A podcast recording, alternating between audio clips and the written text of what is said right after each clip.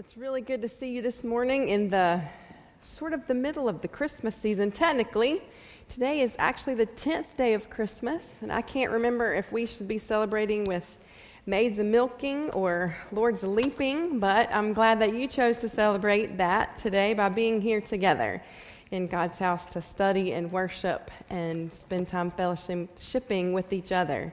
Um, the passage that we are going to look at today, I think, is one of the most Christmassy passages of the Bible. In fact, I think it may be the most Christmas centered passage that I can think of. But as Pastor Joshua mentioned this morning, you hear no mention in the passage we're going to read today of Mary, Joseph, an inn, shepherds, wise men, angels, none of the typical uh, Christmas centered characters will be mentioned in the passage that we are going to read today. But everything in John 1 is focused on the central point that we celebrate at Christmas the incarnation, that God came to be with us in the person of Jesus Christ, to live with us to do life like us and with us, to redeem us. And that's what we're going to explore today. So I invite you to open up to John 1. We are going to look at verses 10 through 18 today. As I was preparing, though, I felt like you, you needed to hear the, the whole fullness of this part of John. So I'm going to read verses 1 through 18, and we're going to focus as we talk and teach on 10 through 18. So um, you can follow along in your, in your copy of the Bible or the Pew Bible in front of you, or you can simply listen along as I read John 1 1 through 18. In the beginning was the Word, and the Word was with God, and the Word was God. He was with God in the beginning. Through him all things were made. Without him nothing was made that has been made. In him was life, and that life was the light of men. The light shines in the darkness, but the darkness has not understood it. There came a man who was sent from God. His name was John. He came as a witness to testify concerning that light, so that through him all men might believe. He himself was not the light, he came only as a witness to the light. The true light that gives light to every man was coming into the world. He was in the world, and though the world was made through him, the world did not recognize him. He came to that which was his own, but his own did not receive him. Yet to all who did receive him, to those who believed in his name, he gave the right to become children of God. Children born not of natural descent, nor of human decision or a husband's will, but born of God. The Word became flesh and made his dwelling among us. We have seen his glory, the glory of the one and only, who came from the Father, full of grace and truth. John testifies concerning him. He cries out, saying, This is he of whom I said, He comes after me, has surpassed me, because he was before me. From the fullness of his grace, we have all received one blessing after another, grace upon grace.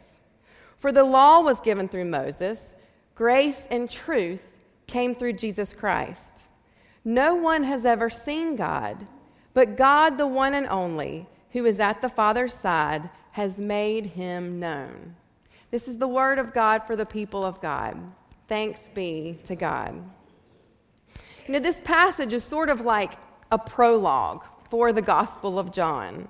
The first 18 verses of this passage set the tone and really give the theme for what the entire book of John will address that in the beginning was the Word, and that the Word, existing from before all time, was responsible for creation and space and time itself, came to earth to be a part of the very creation that He had made.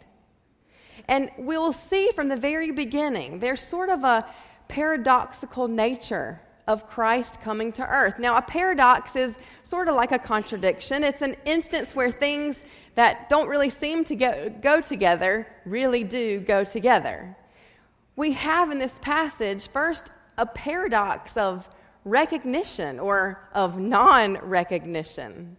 The world that was created through God, made by the triune God with his very breath, this world did not understand him. And when he came into the world wearing flesh and skin and bones and tears and sweat, the world that should have known him knew him not. The creation did not recognize the Creator.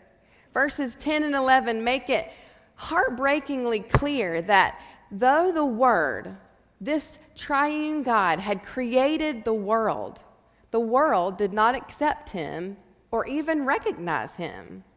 Verse 11 even says that he came to that which was his own. And that's thought by most scholars to refer to Jesus coming as a Jew to the people of Israel first. They'd been prepared for a Messiah, they'd been prepped for a Messiah, yet they did not receive Christ as the Messiah. But not everyone, not everyone rejected Christ. The beauty of another paradox that we see in this passage is noted in verse 12 a paradox of reception or receiving. Some really received him.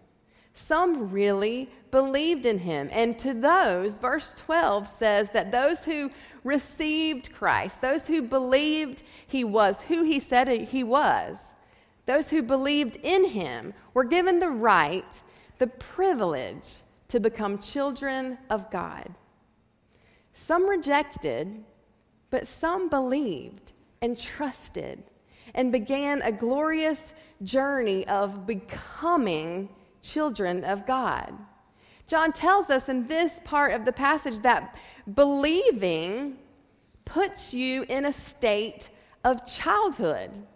Believing puts you at the beginning the beginning of a journey with God.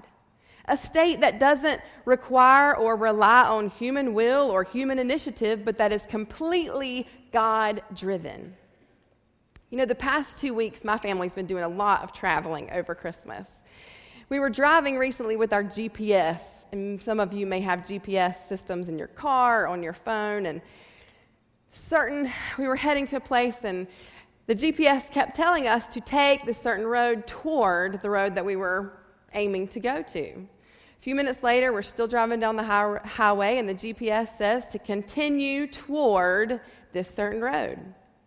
Then we're told to take another exit toward this road, then another exit toward this road. And at one point, Craig looked at me and said, Are we ever going to get to this road?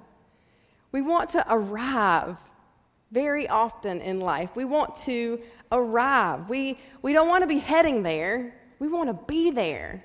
We want to be at this point in our life and with this kind of family or this kind of job or this position. We want to be there. But the spiritual life is about the journey of getting there. It's about the process of becoming becoming more like Christ and becoming more the person that God has created us to be. We like the fast track, the instant access, or the immediate gratification of arriving. But even John, in this incredible little verse, reminds us that upon our belief, we don't gain instant super spiritual status. We become part of a family of God and we get to begin a journey of figuring out and becoming who God created us from the beginning. Believing starts a beginning of becoming. Believing starts a beginning of becoming. Henri Nouwen has a book called Life of the Beloved, and he talks about this process of becoming a child of God. That though we are, we are we're stated, we're made children of God. We also have to become and live into that definition of who we are. He says that many of us keep running around in large or small circles, always looking for something or something to be able to convince us of our belovedness. When what is true is that God has decided to call us beloved. And it is my job to live into that. Becoming a child of God means we get to experience the loving nature of God our Father. We get ultimate rest from our work in His peace and in His easy yoke. We get continued guidance through the Holy Spirit and continued and unrestricted access through prayer. But isn't it the entirety of our Christian life to learn to live into these things? Becoming children of God means that we engage in this process of following Christ. These verses tell us that we really have a choice of which side of the paradox we're going to fall on. We can reject and not recognize and not be mentioned again, like the first few verses mention, or we can receive and enter into a relationship that is full of possibility and promises that are made good by God who created us from the very beginning. We get to become a child of God. We get to grow into that and learn what that means to, to us to live freely and in the carefree nature that is so very childlike. The very word become makes you think of something that is changing and shaping and growing. And we get to become simply by believing and receiving. So the word existed, the word came, some rejected, and some believed. But how did this really happen?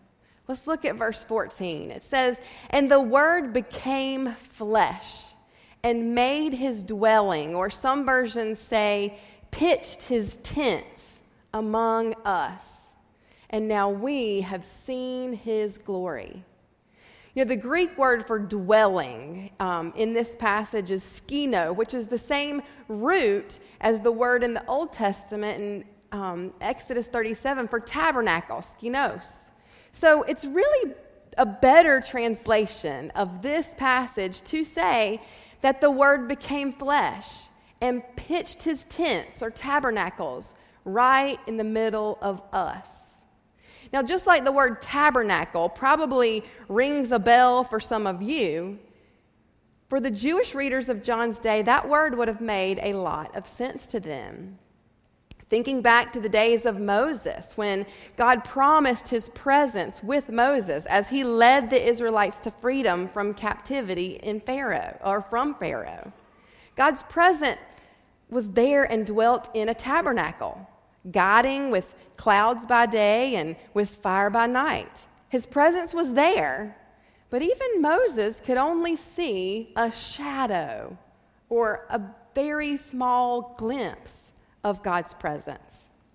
Yet, here in this passage, we go from a lofty tabernacle that was there but still separated to a tent dwelling right in the middle of us.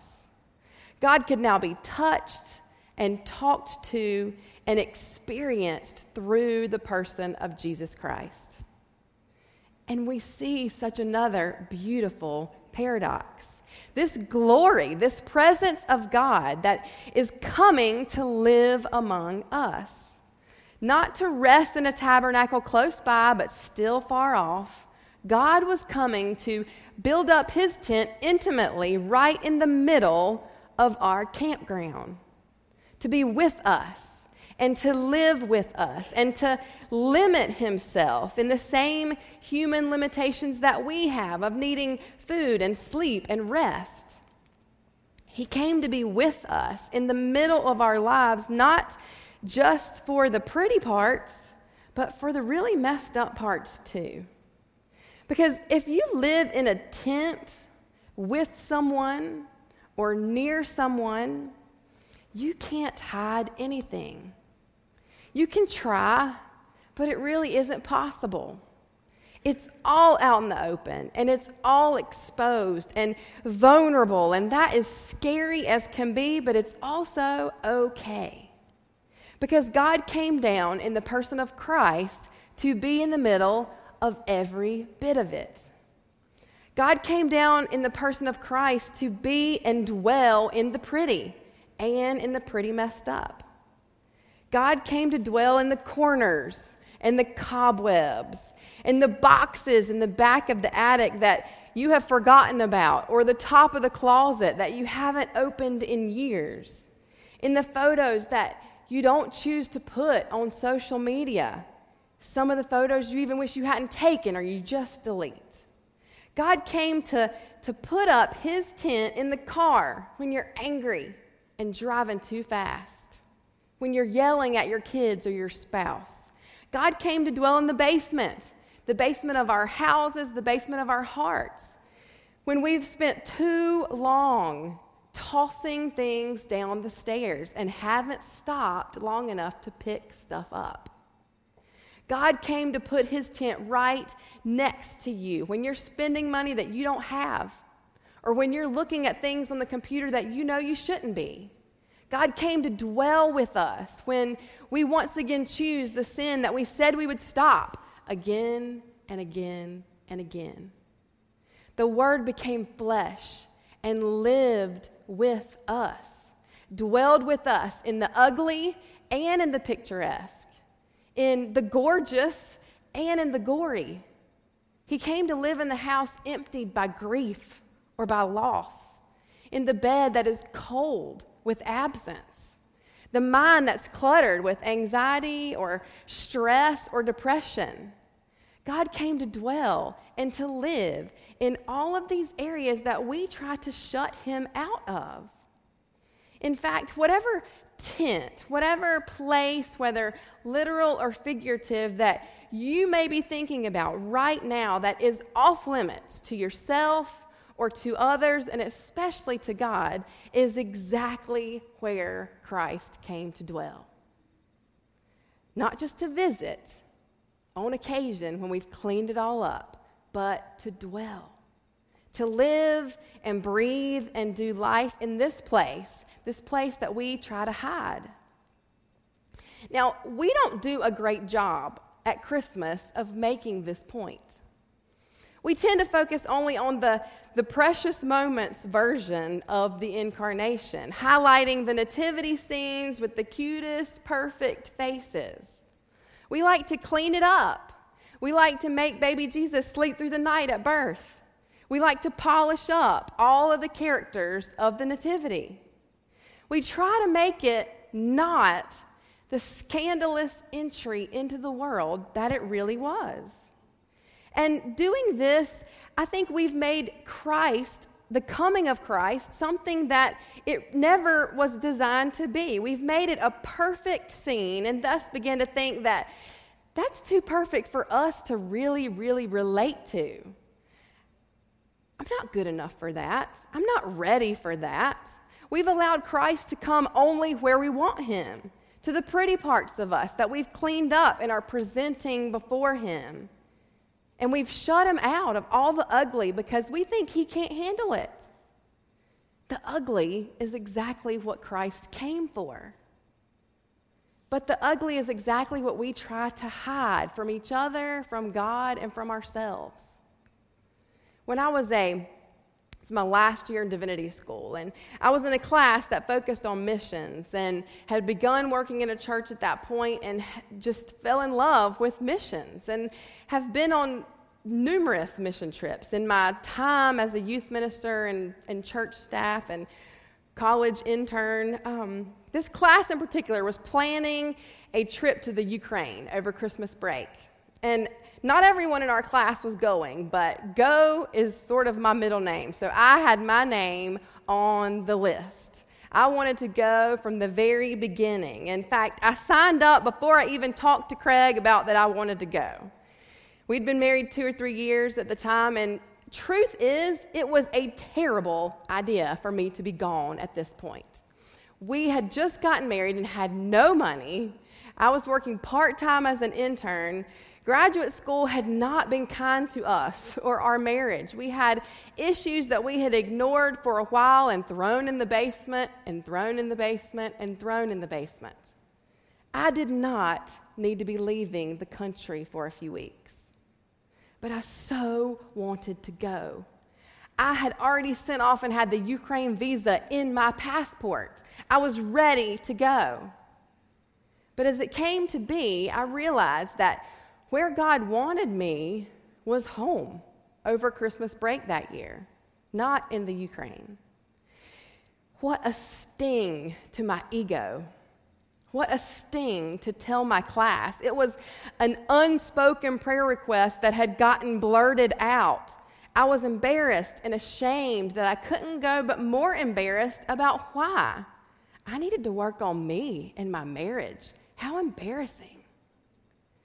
God used that time to bring needed healing to us and to me and begin to break apart parts of me that needed to be destroyed. It was painful and it was beautiful because God was working in the middle of a pretty ugly time in my life. We don't want to risk being real with God and sometimes even with ourselves, and especially not others. We stay behind these false facades and hide what's really messy, what's really needy, and what really needs God to come and clean up.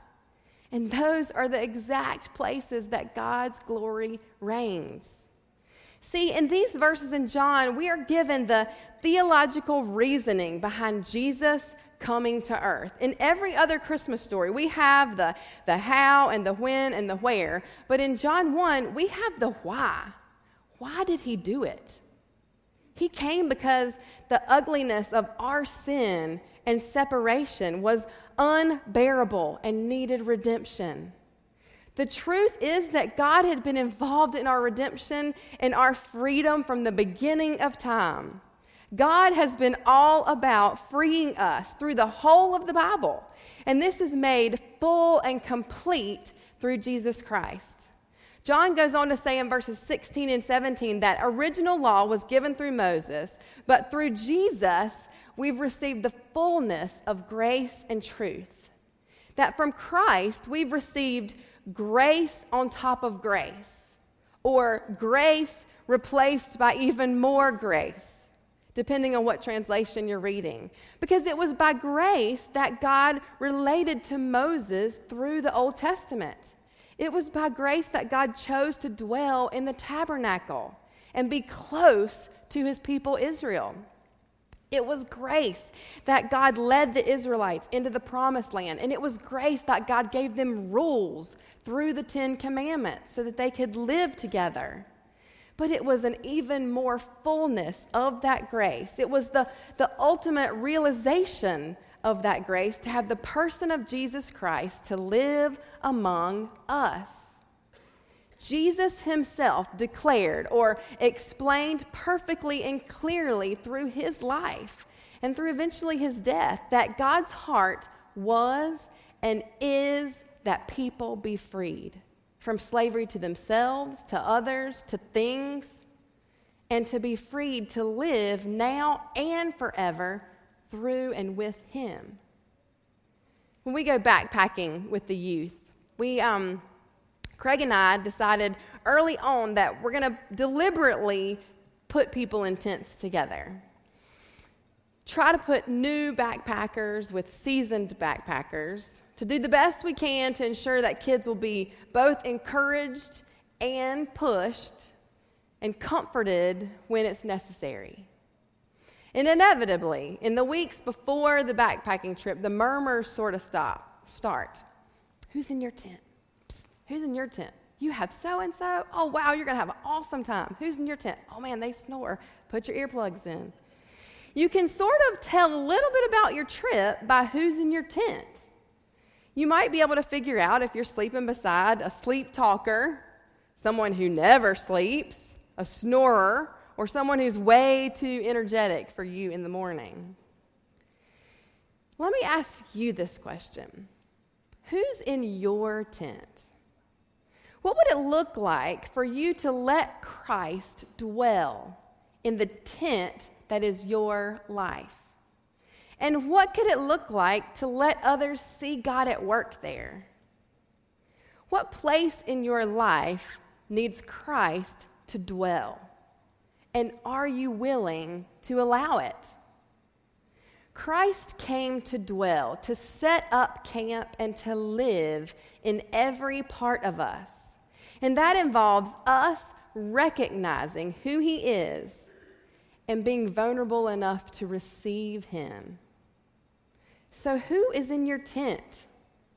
And what shape is that tent in anyway? Are you willing to be vulnerable and to allow Christ's presence there? You may wish to use this time as we begin to move toward our time of response to spend some time at the prayer stations at the back of, back of the sanctuary.